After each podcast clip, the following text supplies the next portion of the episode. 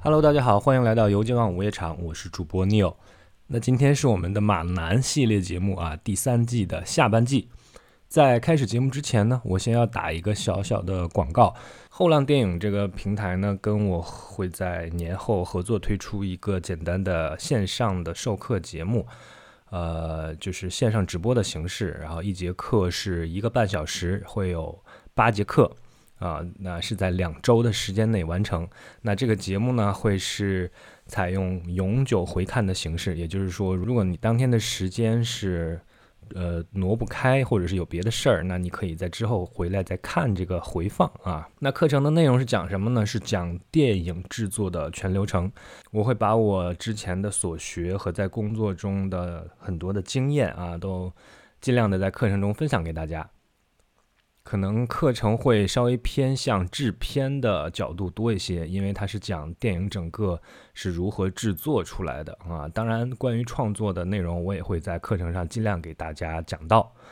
呃，如果有感兴趣的朋友呢，可以去公众号“后浪电影”上去搜搜索一下啊，可以看到。另外就是我会在下个周二的晚上，呃，会先做一个。简单的这个线上直播啊，给大家分享一下我在香港学电影都学到了些什么。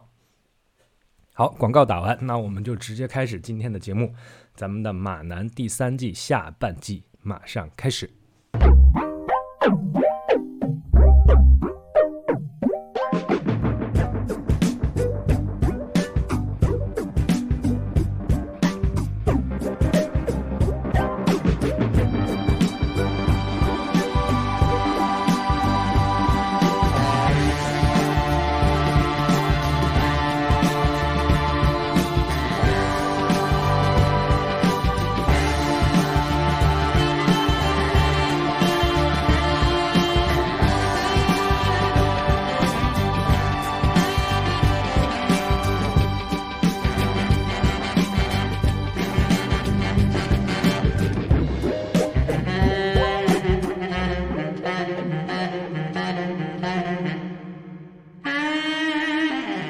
三季第七集，Stop the Presses，退订报纸风波。这一集开始，马南在床上醒来，头上套着一个巨大的一个头套，这个头套是一个报纸糊的 Todd 的那个形象。他家里客厅啊一片混乱，被这个 Mr. Peanut Butter、Todd 和 Emily 当成了办公室。马南呢就穿过这些忙碌的人群，来到了门口。结果一到门口呢，看到地上有一份报纸，是《洛杉矶公报》。马南就很烦躁，他那个其实根本没订这个报纸，但是呢。呃，最近一直收到，于是他就开始打电话投诉，最后就一顿转接，最后转接到了那个《洛杉矶公报》这个报社里面的最高级的一个客服。这个客服呢，就是非常善于和人沟通啊，他就开始循循善诱的跟马南在电话上聊天儿。然后呢，我们就开始知道这段时间都发生了些什么。其实故事开始在半年前啊，套的在半年前就发现他们家里，就是马南的家里啊，有一个黑影。倏的一下，就是经常在晚上出现，就是偷吃这冰箱里的食物。然后套的很害怕，他就想用那个报纸糊一个巨大的人的头像，就是他自己的头像来吓走那个东西。他也不知道是个人还是个鬼还是什么。所以呢，其实这份报纸就是套的定的。但是呢，马南呢，在这个跟客服的对话里面一直没有在说这件事儿。他是说什么呢？他讲起来套的的故事。我们上一期节目有讲到过啊，他们在那个婚礼上、婚礼彩排上遇见了之后，两个人相谈甚欢。然后当时两个人有一个创业的 idea，这个是 idea 是什么呢？是创立一个新的打车软件，叫 Cabra Cadabra。这个软件上呢是为专门为女性服务的，就是没有男的司机，只有女司机。这样呢，女性乘客在坐车的时候就不会。经常的被那种很猥琐的男司机骚扰，Mr. Peanut Butter 觉得他们这个 idea 很棒，然后呢就开始跟他们一起创业。那现在创业需要一个办公室，可是 Peanut Butter 家里呢堆满了那个意大利面过滤器，所以已经没有空间了。结果呢几个人就来到这个波杰克的家里，在他们家客厅里创业。结果马南一见到 Emily 超级尴尬，因为在第五集的时候啊，就是 Emily 不是本来想跟那个 Todd 两个人啊重温旧梦嘛，结果 Todd 没有。呃，让他进那个房间，他就下去了。下去到酒店那个酒吧里面，又碰到了马南，啊，结果两个人在酒吧喝着喝着，这俩人睡到一块儿去了。所以呢，这个这一次再见面的时候，马南就非常尴尬呀。结果说到这里的时候，那个电话那边的客服就一针见血地指出来说：“马南啊，你是不是因为这件事觉得你背叛了好朋友 Todd，所以你现在非常烦躁呢？所以你就迁怒于我们这份报纸呢？”马南无法回应啊，他就借口说：“哎，我我现在有个会要开，我明天再给你打。”然后第二天，这马南真的又给这个客服打电话过去了，接着开始跟他聊，继续讲他的生活。看可以看到，马南平时好像没什么人可以跟他聊天啊，所以逮着一个人拼命聊。他讲那个自己最近开了，他昨昨天去开一个会嘛，那个会是一个 marketing 的会，就是宣传他的电影《一代骄马》的。然后呢，会上有很多种广告的创意，就是海报要怎么做。马南就相中了，其中有一个海报是一个镜面的设计，就是他往那个人呢在站在这个海报前一看呢。那上面就只有一个字儿，就是只有一行字儿，叫 “You are the secretary”，就是你是一代骄马。然后那镜面呢就映出来这个人，就谁看这个海报，谁就是一代骄马，是这么个意思。别人其实都不很都不太喜欢这个设计，尤其是导演啊、那个监制他们都不喜欢。但是马南很着迷，然后这个他就他就说我得我得要这个设计。啊，其实在这段里面，马南和那个他的公关啊，女公关安娜两个人也发生了关系。啊，然后这个报纸这客服就说：“哎，你为什么突然跟我说这些？咱们还是说回报纸吧。其实你你想退我们这报纸，就是因为你一看到报纸就想起来套的那个头套了啊，纸糊的那个东西，然后你就觉得呃对不起套的，心里不舒服啊。然后马南就说：可能确实有点儿，呃，我在晚上睡觉的时候听到这俩人在客厅里聊天呢，我就觉得睡不着觉，所以呢，这个他就跑去这个自己船上睡觉啊。他不是有买了一条船嘛，放在外面。”结果马南到船上之后，发现那船上藏着一个人，藏着一个人儿啊！这人是谁呢？就是之前的那个所谓型格演员 Margot Muddingdale，啊，又续上了啊！这个就是这记不记得我们之前说在《一代骄马》拍摄的时候，在白宫那场戏需要一个人在旁边的美术馆要引开警察的。啊，这个就是这个 Margot 啊，他还在那边跟警察开枪互射，打死了好多人，变成通缉犯。然后那个 Margot 当时变成通缉犯之后，为了躲躲这个警察呢，就最后藏到了这个波杰克的船上。Todd 半年前在晚上发现的那个人影，其实也就是他。讲着讲着，那个客服又问马南说：“你刚刚还没讲完，说关于你那个女公关安娜那一段呢？”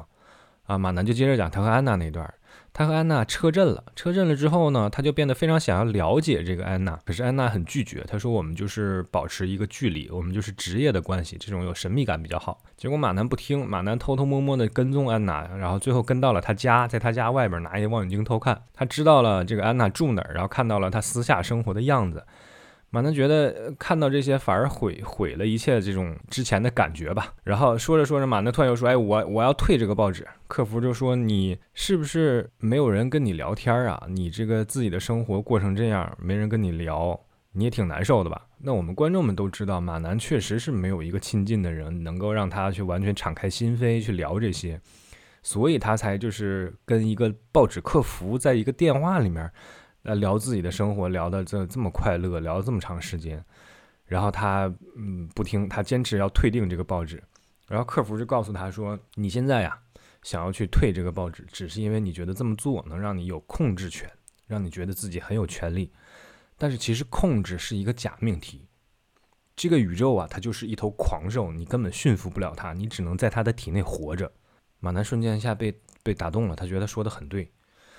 然后这个客服就找准时机，让马南又多订了半年的报纸，并且送给了他一个手提袋儿。然后在这一集的结尾，那个 Emily 啊，就从这个创业公司 Cabra Cadabra 退出了，因为他自己也觉得没有办法面对波杰克，就毕竟是在波杰克家里嘛。呃，不过他也没有明确的跟 Todd 说他跟波杰克睡过了，于是他就是这么默默的离开了。而马南在结束快结束的时候，鼓起勇气去找安娜，他说想跟安娜建立更进一步的关系。啊，这个这是他非常非常愿意去往前走的一步。然后关于那个广告，就是那个镜面那个广告，马南排除一切万难啊，执行了。结果他发现，其实那个海报的方案是用在高速公路旁边的，结果现在就变成了在高速旁边，高速路旁边有一个巨大的镜子立在那儿，啊，人们能从镜子里只能看到蓝天白云，根本看不到自己，嗯，又是一个巨大的乌龙。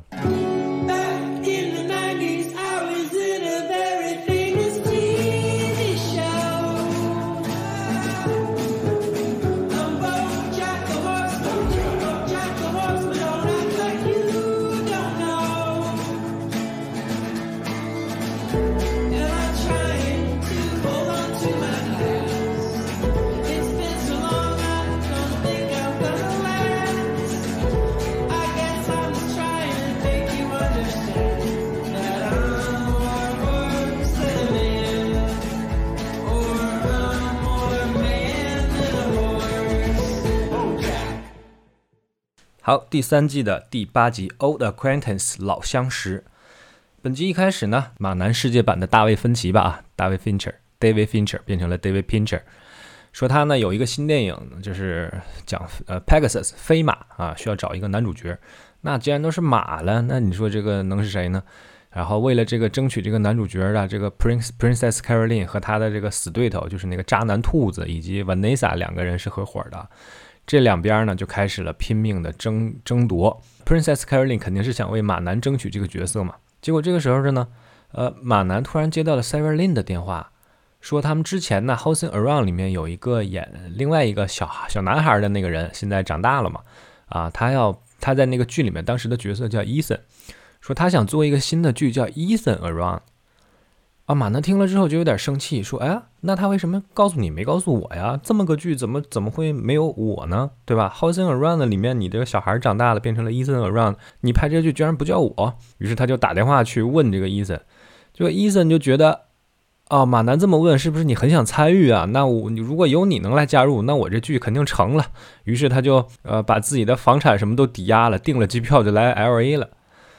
呃，Housing Around 呢其实是马南的一个。对于过过去美好回忆的一个集中体现吧，是他的一场旧梦，是一场美梦。所以当他听到这样一个剧可能要出一个延伸版或者说复刻版，但是却没有自己的时候，他就很激动。但实际上，你觉得他想做这个剧吗？没有，马南现在一心想当电影大明星，他根本不想再去做一个这样的情景喜剧的东西。所以呢，这个时候当他听说 Princess Caroline 给他。争取那个 Pegasus 飞马的这样的一个电影的角色男主角啊，马南就觉得很开心，因为这样他就可以跟伊森说：“哎呀，我没时间，我得去，我得去演电影啊！这我不是我，我不想帮你啊，他就是不想当这个坏人嘛，他这样就有理由去拒绝了。”我们的 Mr. Peanut Butter 和 Diane 这一对夫妻呢，一起去了拉布拉多岛。这个地方是哪儿呢？是 Peanut Butter 的老家。他们去干嘛呢？去探望 Peanut Butter，Mr. Peanut Butter 的哥哥，叫做 Captain Peanut Butter 啊，真的是花生酱一家。他们来到这个岛上啊，这个岛上到处都是和 Peanut Butter 一样乐观、正能量、积极向上的这种狗狗们，对吧？拉布拉多岛嘛，全都是拉布拉多。可是呢，嗯，两个人来到这里没多久，大家就觉得不是很对劲儿，因为那个 Captain 有一点好像情绪。呃，有点低落，而且动不动说一些非常怪的话。主线那边呢，Princess Caroline 本来已经几乎是帮马南争取到这个角色了啊，因为这个 David Pincher，David Pincher 现在的这个助理是以前 Princess Caroline 的助理，然后我们的猫女就是打感情牌嘛，然后得到了这个助理的帮助。可是兔子和 Vanessa 两个人不会这么轻易的放弃的呀，他们找了女导演 Kelsey 过来，想让 Kelsey 来说服马南。波杰克去演自己的艺术片儿，所以这个时候马南在这里就出现了三个选项，一个呢是以前 Ethan Around 作为一个情景喜剧啊，呃，一个呢是拍 Kelsey 的一个艺术片儿，那最后一个呢就是咱们这个 David Pincher 的大制作、大导演的男主角。那所有的事情现在都集中要在这个新年到来的前一天晚上，New Year Eve，要在这天晚上做出一个决定。马南陷入了一种很甜蜜的艰难选择。戴安和 Peanut Butter 两个人跟这个 Captain Peanut Butter 跟他哥哥一起去一起去露营，然后这个烧篝火的时候看星星啊。这个 Mr. Peanut Butter 接到了一个电话，他到一边接电话去了。结果呢，那个哥哥就突然跟戴安说了一些话啊，他说：“你会不会有时候抬头看着天上的星星？”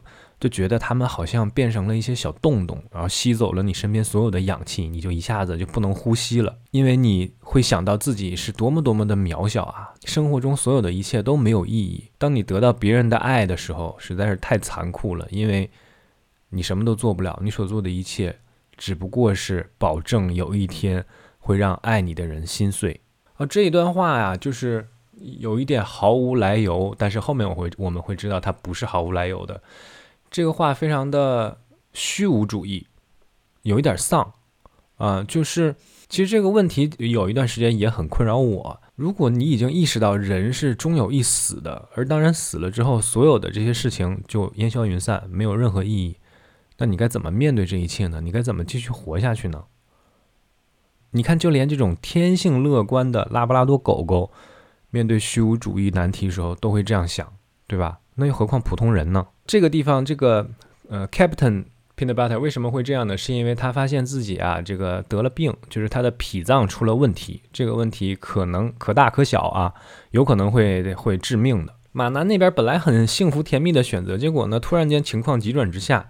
先是在他们家门口啊，那个伊森来找到他说想邀请他出演那个剧，呃，马南自己就不好折人面子，就让那个女公关安娜出面。女公关安娜非常粗鲁的就拒绝了伊森。虽然这也是马南自己的意思吧，但是我觉得不必要做的这么难看。然后 Kelsey 那边呢？因为这个兔子和呃 Vanessa 说啊，马南现在要价太高了，你这个电影做不下去了。Kelsey 也非常非常难过，他就跟这个马南说：“我没想到你是这样的人啊，我为什么又一次想相信你，结果还是要被你伤害。”而那个 David Pincher 那个那边飞马那个角色呢，因为兔子和 Vanessa 翻到了以前的这个 Princess Caroline 的一封 email。啊，多少年前的了？就是那个 email 呢，是当时那个小助理想要升职，结果 Princess Caroline 回复的说，先不要给他升职，因为我现在太需要人手了，他在我这干得很好。结果呢，这个他把呃这个兔子和 Vanessa 把这个邮件给小助理看，然后小助理就很生气。然后就把本来已经答应给马南的这个角色又收回去了。于是就这样呢，在新年要到来之前的这个跨年夜，马南失去了以往的剧中的儿子 Ethan，失去了 Kelsey 最后一次的信任，失去了 Pegasus 这个飞马的角色。我们的 Princess Caroline 呢，失去了可能潜在的一笔不菲的收入。也是他公司现在急需的这样的一笔收入，没有了他，公司可能要难以为继了。而 Mr. Peanut Butter 面临着可能会失去自己的哥哥。这一集整体的氛围还是比较低沉的啊，大部分时间天空都在下着雨。就是一个动画片，其实没必要，但是它确实是这样做的。那也就是主创有意识的想让大家感受到这种低落和潮湿的难受的感觉，整体的气氛很低沉。啊，结果在最终快要结束的时候呢，天空就是突然雨停了啊，放晴了。然后我们在结尾的那个时候可以看到跨年的时候那些烟花映在夜空中的光亮。但是本集只有那个兔子和 Vanessa 得到了 happy ending，啊，兔子的老婆也生了一堆小兔子。然后其他的人呢，我们的主角和他的朋友们却都陷入了一些非常难过、非常艰难的时刻。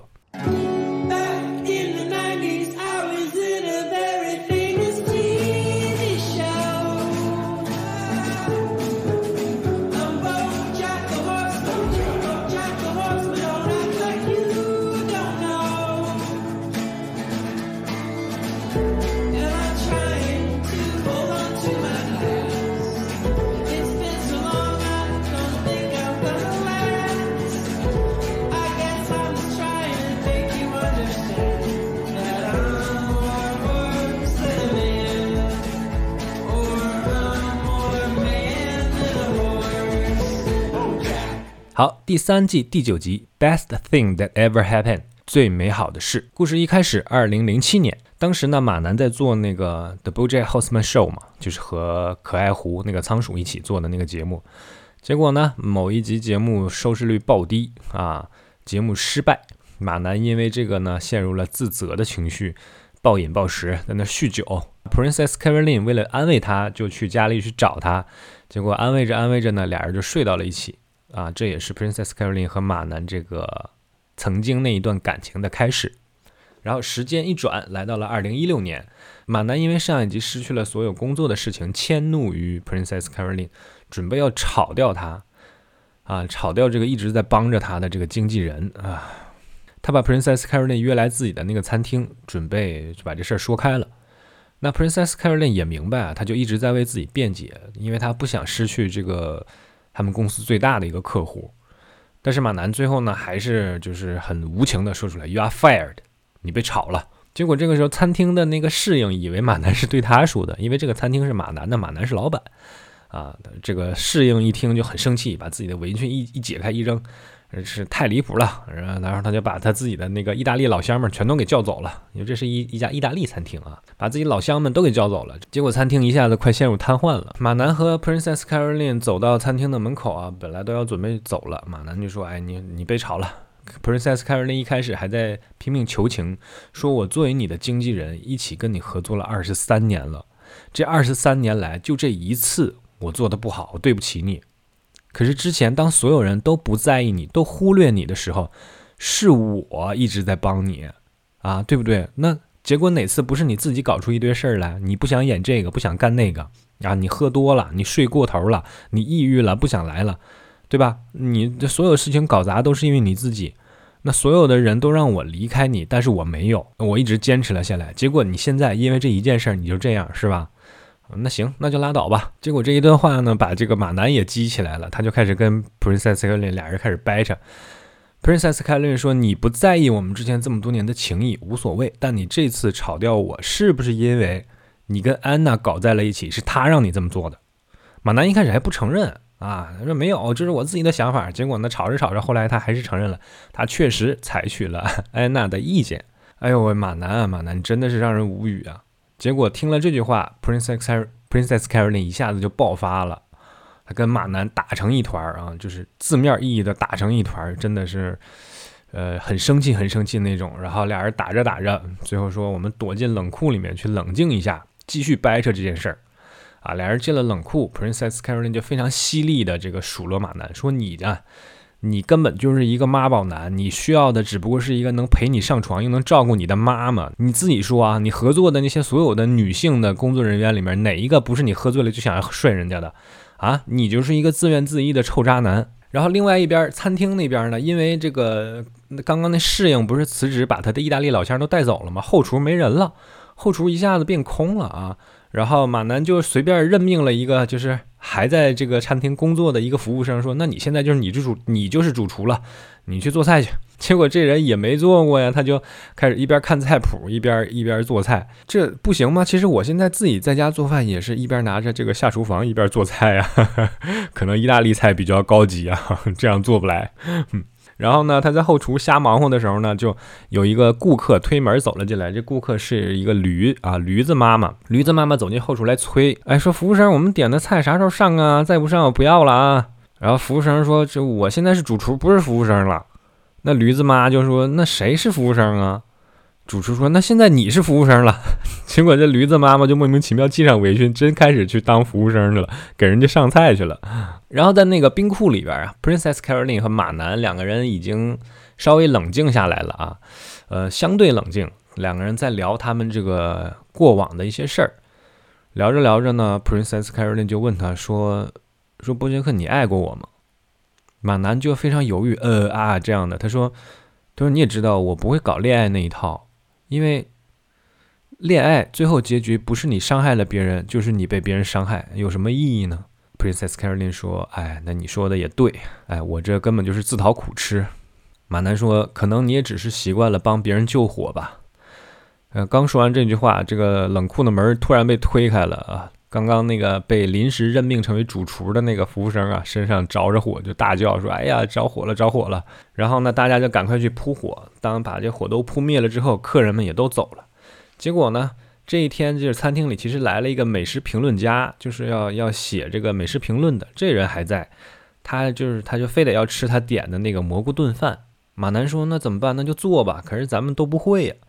Princess Caroline 说：“哎，我会。”马南说：“哎呀，你没必要做这些，你你也该走了。”于是 Princess Caroline 就离开了餐厅。他开着车往外开着开着，从倒后镜里看着这个餐厅这边。最终他还是一个掉头，然后开回去去帮忙去了。就是我们这个卡罗琳公主啊，就是这样，一直都非常非常愿意去照顾别人，尤其是马南嘛。然后 Princess Caroline 回去一边做饭一边说起自己和马南以前刚刚见面时候的种种过往。马南最终还是承认了，他说：“我确实是爱你的，只不过是在我的那个爱的能力范围内。嗯，我已经尽力了。” Princess Caroline 听了这句话呢，露出了一个略带安慰的微笑。最后饭做完了，然后端到上去给那个美食评论家，啊，算是圆满的完成了这件事儿。然后当所有的人都离开之后，Princess Caroline 和马南两个人单独留下，再喝一杯。嗯，继续温馨的聊几句以前的事儿吧，好像我给观众感觉是他们在感情上又和好了。结果最后，当 Princess Caroline 说我们是朋友吧，如果是朋友呢，我就求你再给我一次机会，你给我一点时间，我只要六个月，我会尽量的去扭转乾坤，改变现在的局面。我的公司需要你，你不要这样离开我。我只要半年，可以吗？”结果马南这个渣男叹了一口气，非常冷漠的说了一句 “no”。这个这这一集挺糟心的，其实就是马南明确的跟我们一直觉得对他最好的 Princess Caroline 撕了啊，不明白他在干什么。作为一个旁观者，其实大家都觉得他有一点蠢到无可救药了。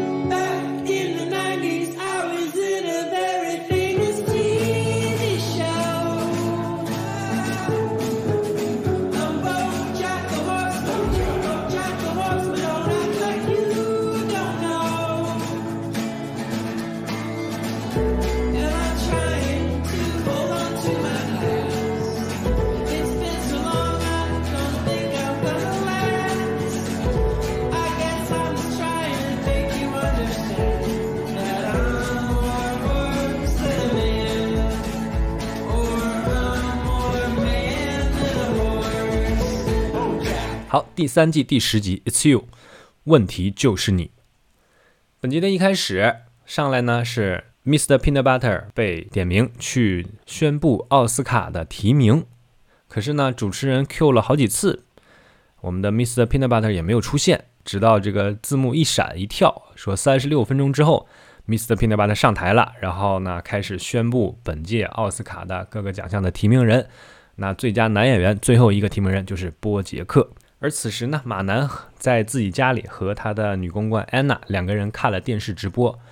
啊，看完了之后呢，马南说：“我我提名了，但是怎么感觉也没变呢？还是还是这样。”安娜说呢：“不要这样，你被提名了，你就是一个非常特殊的人了，振作起来。”这样的一一番鸡血的话，让波杰克一下子觉得啊，好，我我觉得情绪上来了。然后马南开始在家里开 party，疯狂的开 party。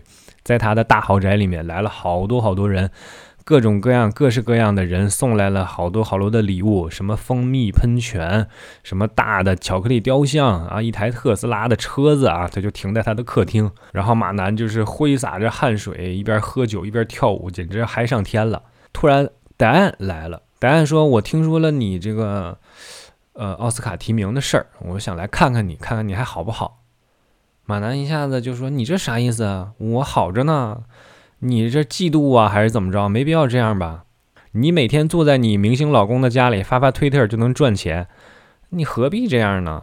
这几句话把戴安也激怒了。戴安说：“行，你活吧啊，谁也活不过你。我告诉你啊，你现在提名了，然后呢，你会得到奥斯卡奖，然后呢，得奥斯卡奖，你回到家里，你还是非常非常痛苦、难过的，想要自杀。到时候你身边连一个人都没有，你连自杀都没人阻止你。”马南就很生气啊！马南指着身边所有来 party 的人说：“这个他们都在这儿啊！”这这个时候，整个 party 的人都在大声高呼波杰克的名字。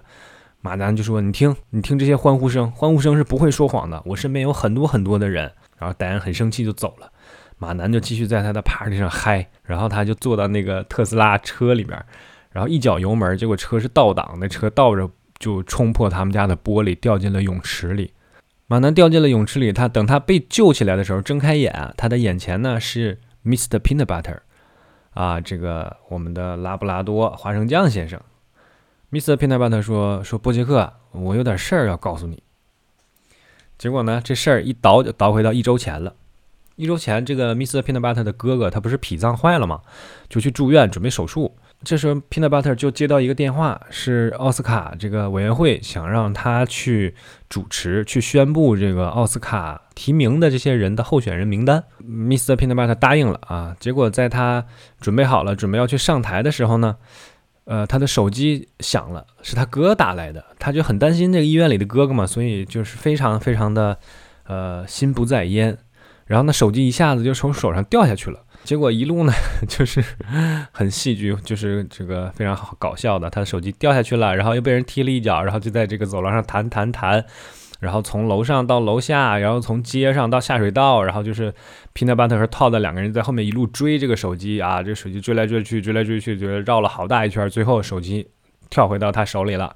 他一接电话，哎，是他哥打来的。这个手术很顺利，把那个坏掉的脾脏摘除了。Mr. Peanut Butter 总算是放下一颗心，啊，结果呢，因为刚刚这一连串的追逐，他一摸口袋里，人家刚刚给他的那个奥斯卡所有提名人员的那个名单，那个信封丢了。结果 Mr. Peanut Butter 又不敢跟这个组委会的人说，他就拉着套的两个人呢，临时现场开始编一套提名的名单啊，你说扯不扯？这就是为什么我们一开始这一集刚开始的时候啊，就是人家叫 Mr. Peanut Butter，结果等了三十六分钟之后他才出现，就是他这时间他在那编呢。然后他要告诉波杰克的是什么？就是说这个提名是他自己瞎编的，所以实际上波杰克根本就没有被奥斯卡提名。哇！一听到这句话，所有来 party 的人都开始散了，一个一个走开。马南这个脑子像被枪打了一样，整个人傻了，陷入一片空虚。然后 Princess Caroline 那边呢，因为公司难以为继了嘛，没钱了，他就开始裁员，嗯，把戴安也解雇了。然后他的这个助理犹大就跟他说，呃，可能。也许你可以去试一下你的另外八种人生啊，就是猫不是有九条命嘛，你去试试另外八个命啊，试试别的命吧，别别在这儿耗着了。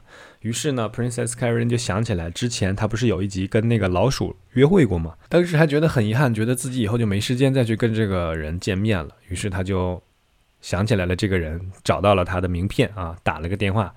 呃，准备跟这个老鼠拉尔夫去约会了。第二天，这个波杰克家里还是一片混乱。套的回到了波杰克的家里，然后马南就像抓到了一个救命稻草一样，他拼命的想让套的去陪自己，不要也像别人一样离开我吧。啊，你咱俩一块出去玩去吧，怎么怎么着的。结果套的呢就觉得马南和 Emily 之间有点什么事儿，但是他也不知道是什么，他就觉得有问题。结果就说着说着呢，马南最后就主动说出来，他说其实他和 Emily 上过床。套的一听这个就非常非常生气，然后套的就来了一段也是非常犀利的指责波杰克的话。他说：“你不能一直做一些烂事儿，然后呢，因为这些烂事儿对自己感觉到很失望啊，好像这个失望或者说后悔就能让事情变好一样，没有用的。你要自己变得更好才行。”马南说：“对对对，你说的对，但是我当时喝多了嘛，我压力很大什么的。”然后套的又打断马南，告诉他说。你说的这些什么酒啊，什么毒品啊，什么你那些工作的压力啊，全都是借口，你才是那个问题。It's you。这一集啊，这个确实是可以说是急转直下的一个发展啊。从一开始马南获得了提名啊，就是奥斯卡提名，当时这种风光无限、春风得意，然后到后面他的这个知道提名是假的，这个绝望啊、落魄啊，这非常非常强烈的对比。但是呢。也不会让人觉得是很生硬啊，是非常合理的。因为前面有一集里啊，我说过马南身边的这些人啊，一个一个的就离开了，就是他身上的这些连接一个一个断掉。到了这一集，他和戴安也吵掰了。本来刚刚跟他鬼混在一起的这个女公关安娜，这一集也联系不上了。那曾经一度跟他最好的。对他最忠诚的这个小跟班 Todd 也在这一集的结尾说出了刚刚那一番非常扎心的话，是吧？It's you，你就是那个问题。上一集刚刚跟 Princess Caroline 撕了嘛，这一集跟这几个人全都掰了。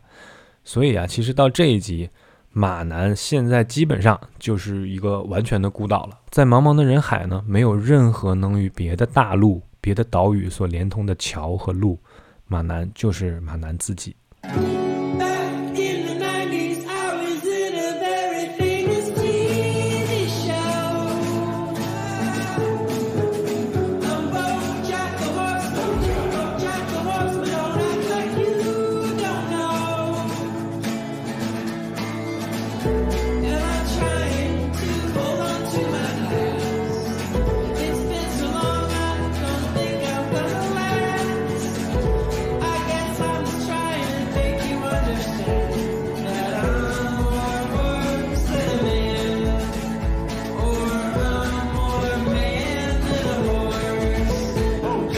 OK，第三季第十一集，That's too much, man。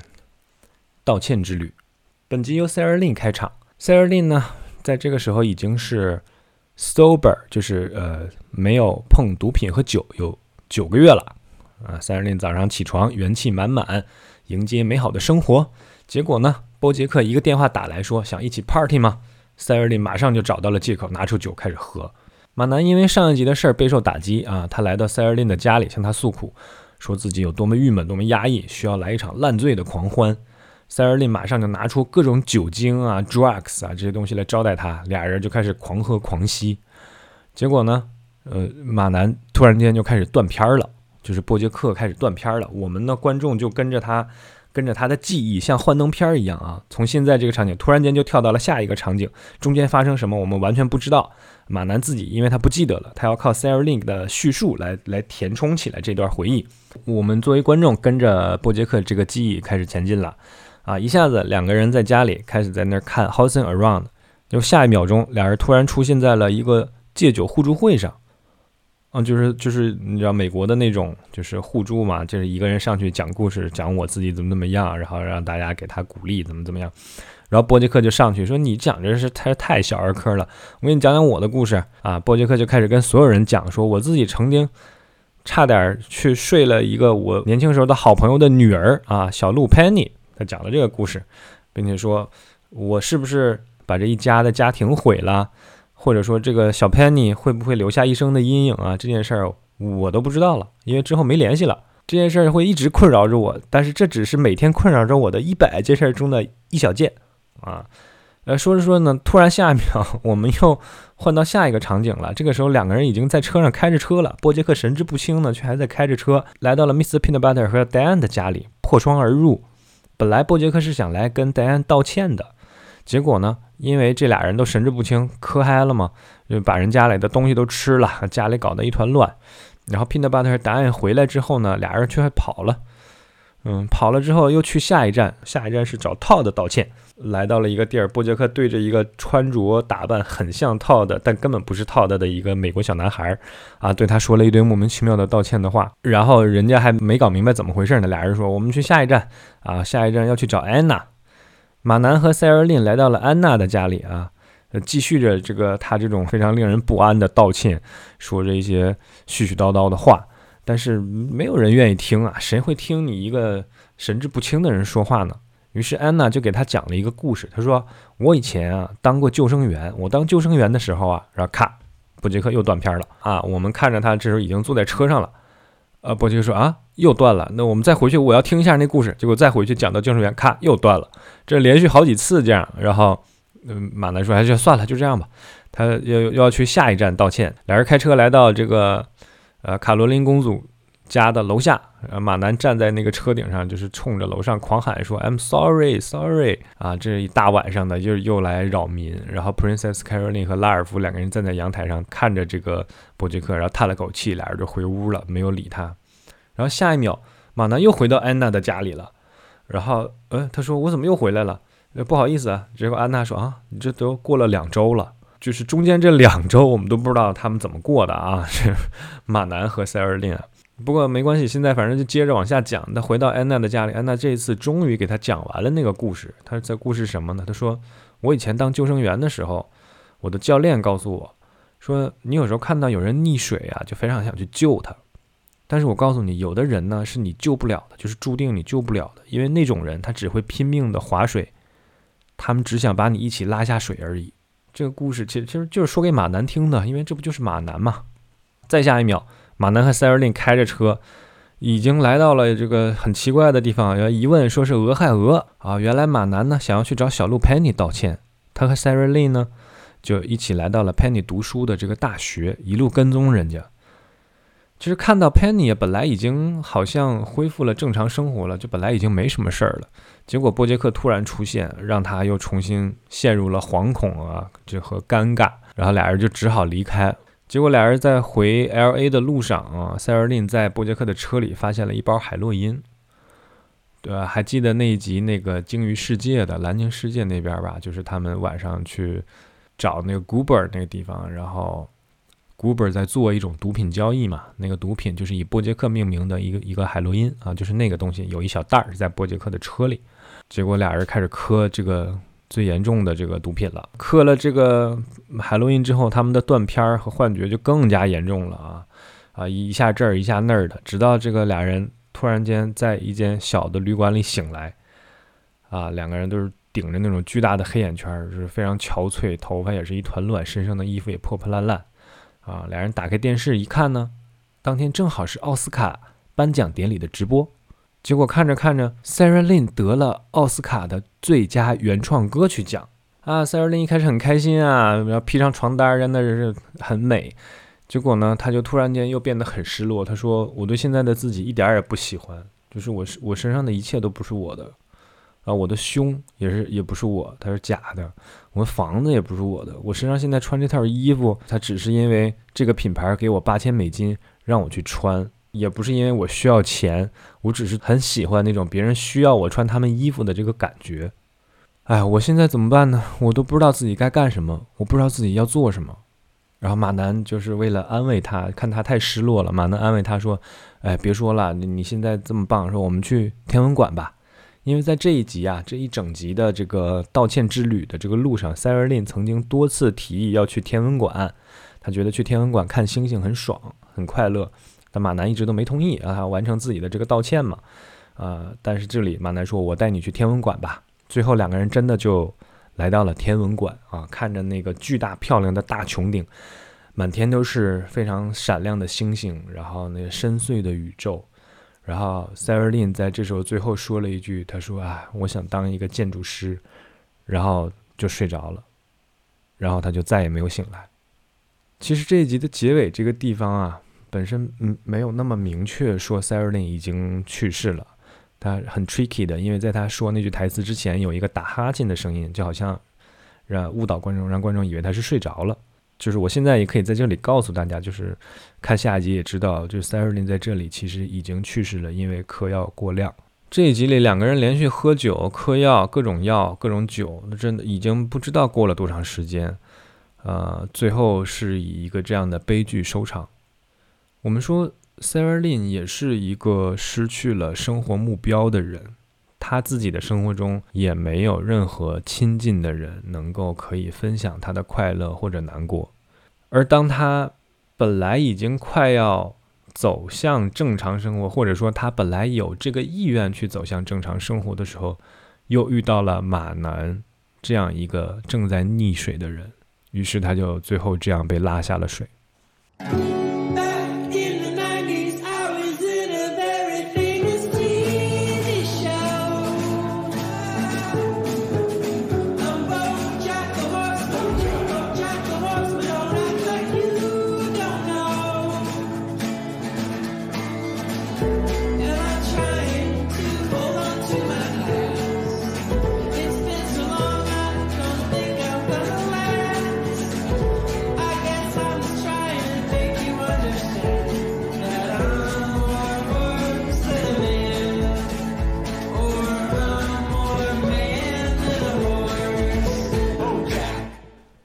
第三季第十二集最后一集，That went well，超顺利。这一集开始又是一段二零零七年的往事啊。当时波杰克呢在做他的那个 The BoJack Horseman Show，然后呢，呃，一开始的时候他是来到了 Sarah Lynn 的演唱会的后台。二零零七年的 Sarah Lynn 真是如日中天啊，超级红的大明星。结果在他的演唱会的后台见到了波杰克的时候，Sarah Lynn 自己也很激动。啊，因为他觉得当时自己的生活很无聊，虽然他是一个大明星，但是一切都很空虚。他终于可以见到了一个老朋友了，啊，一个在他心里好像不是属于名利场上的朋友啊，他觉得可以好好联络一下以前的感情。可是呢，实际上波杰克这次来找他的目的是什么呢？是想邀请他去自己那个 BoJack Horseman Show 上面去客串。塞尔琳本来很兴奋地跟他想要聊一聊以前的事儿，结果一听到他说这话，瞬间就变得十分低落。啊，塞尔琳也明白自己人生中可能再也不会有那种朋友了。然后时间跳回到现在，在新闻里面，电视的新闻里面在播报塞尔琳的死讯，而马南呢，穿着一身西装，在自己的家里看着电视，像一块烂抹布一样。前面那集那个。住在波杰克船上的那个女演员呢，Margot Martindale，啊，当时是把波杰克的船开走了啊。然后在这一集呢，又是他开着这个船，结果在海上造成了一起事故，呃撞到了一辆游轮啊，运货的。结果那个船上有大量的意大利面就掉进了海里啊，这个意大利面吸水啊，然后这个下沉啊，马上就要盖到海底的这个大西洋城了。于是，为了挽救海洋呢，现在就是需要有这么几个条件：一个是有大量的意大利面过滤器，然后呢，有能够游泳的人，能够游泳潜水的人去捞，然后也要有这个大量的车能把这过滤器送到这个海边儿。结果呢，这几个条件一综合，Peanut Butter 和 Todd 那个打车软件公司 Cabra Cadabra。完全符合，因为 Mr. Peanut Butter 家里不是有好多意大利面过滤器嘛？然后他的那个呃软件的那个 有车，然后呢，他车上的司机很多都是那个鲸鱼脱衣舞女，结果呢几样条件都对上了啊！Mr. Peanut Butter 和 Todd 两个人的公司拯救了海洋世界，他们成了救世主。而马南呢，此时在家里独自看着以前的 Housing Around 剧里面呢，Sarah Lynn 还是一个小女孩啊，她还是一个年轻的自己。这时候，戴安来到他的家里，因为他很担心布杰克的状态。布杰克说他在之前塞尔琳的葬礼上明白了一件事儿。他说：“是我害死的塞尔琳，我就是那个毒药。没有任何人因为认识我而让生活变得更好。”戴安呢，就让布杰克不要这么自责。他就给布杰克讲，他说：“我以前没跟你说过，我小的时候经常在电视上看《Housing Around》，我很喜欢这个剧。”因为你也知道，我家里就是环境并不好，没有那么多亲情的温暖。但是每周看《Housing Around》这半个小时的时间，会让我觉得非常的开心，很温暖，很快乐。看着一个这样临时组建的家庭，却那么让人感到温暖。不只是我，每周看这个剧，那那些人成千上万的人，他们都很喜欢这个剧，它给大家带来了快乐。所以你不要说没有人因为认识你而变得更好。啊，马南听完之后，突然觉得情景喜剧这件事儿还是有意义，他就马上给那个伊森打电话，就是之前要做伊森 around 那个那个演员嘛。他说：“我突然间又想要做那个剧了，你来吧，咱俩把那个那个剧做出来。我现在很需要这样的一份工作。”然后呢，波杰克和伊森两个人很快就把这项目推进了下去，已已经来到了影棚。啊，已经开始在彩排了啊，而而且两个人在彩排的时候合作非常愉快。波杰克还把一些出彩的戏剧点、一些笑点都让给伊森，说这个剧叫《伊森 Around》，你应该才是这个主角。我们感觉波杰克好像在这个事这件事情里面重新找回了自己，找回了自己想要去做的一些事情。然后另一边呢，这个 Princess Caroline 和拉尔夫啊，老鼠拉尔夫两个人约会的时候。其实他一直内心还是处于一种工作的状态。拉尔夫是想让 Princess Caroline 远离工作，好好休息一段时间。但是大家都看得出来啊，我们也都知道，Princess Caroline 是一个事业女狂人，怎么可能呢？她的心一直都还在工作上。Mr. Peanut Butter 和 Todd 两个人把公司给卖了啊，Todd 分到了八百万，拿了张支票。当他在拿支票离开的时候，遇到了 Emily。啊，两个人出去到这个餐厅对坐，Emily 呢就是追问他说：“我很奇怪，我觉得你喜欢我，但是你又好像又不喜欢我，你到底是怎么回事呢？说你是 gay 吗？你如果是 gay，你也可以告诉我，没必要这样。”然后 Todd 就这时候就坦白，他说：“我不是 gay，但我好像也不是直的，就是我自己也不明白我自己到底是怎么回事儿。”然后波杰克这边呢，正式开始去录那个剧了啊。然后结果在现场录到一个小小的休息的这个空档的时候啊，那个剧里面有一个小女孩的演员跟波杰克坐在那儿闲聊，波杰克就鼓励他说：“啊，你这个演的很棒，你的爸妈都为为你骄傲啊。呃，你长大之后想要当什么呢？想要做什么呢？”小演员就说：“我我想像你一样啊，我想当明星啊。”结果这一句话让波杰克破防了。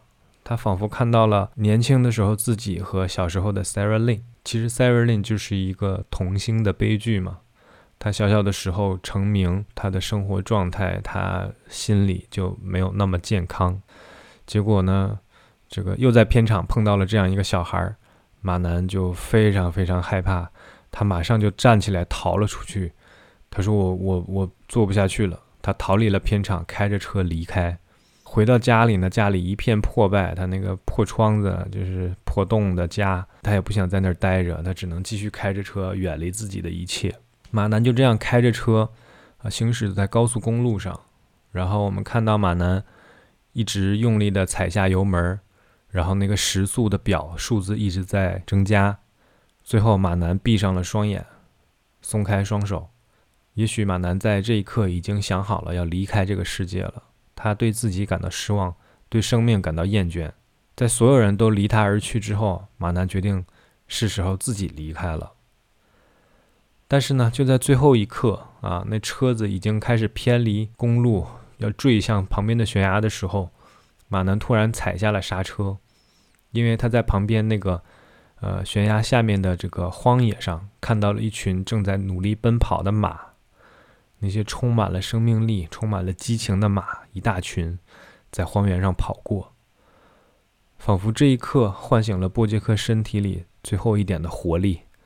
他的那个基因里的那个东西被唤醒了，啊，也许是编剧故意安排的吧，啊，他不想让这里让波杰克就跟大家告别，因为波杰克还有更多的人生要去学习、要去经历、要去成长。而这一季最后留下的一点点伏笔和希望，是在快结束的时候呢，有一个长相很像波杰克的一个小女孩，一个小女马打电话到 Princess Caroline 的经纪公司，说想要联络波杰克。啊，那这个人会是谁呢？我们这里就先不剧透了。到第四季的时候，自然大家都知道了。那纵观整整的第三季，围绕着奥斯卡这一个主题推进剧情，有高的，有低的，有轻松的，也有沉重的。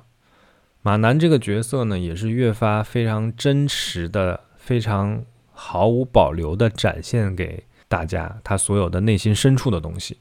那观众跟着他。体验到了人生的无常和命运的捉弄，但是最核心的问题就是我们的生活到底是有什么意义啊？我们为什么而活着？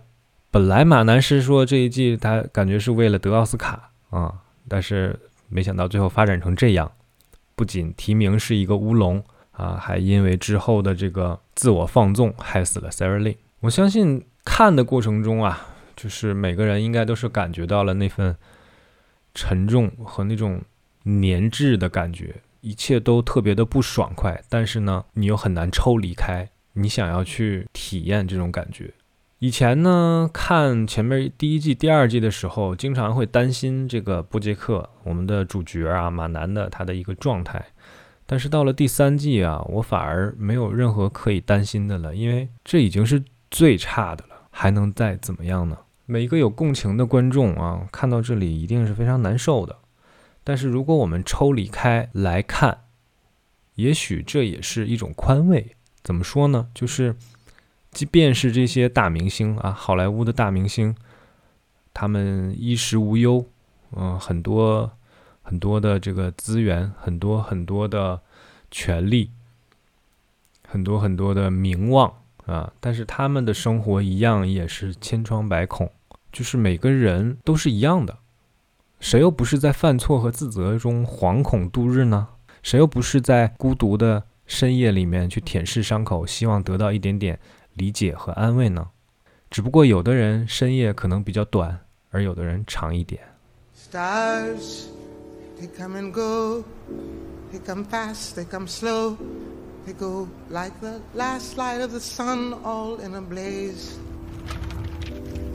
all see is glory. But it gets lonely there when there's no one there to share. Some make it when they are. Before the world is done its dirty job. Some people play a fine guitar.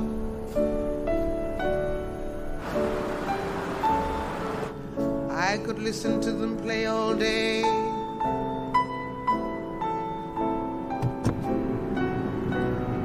Anyway.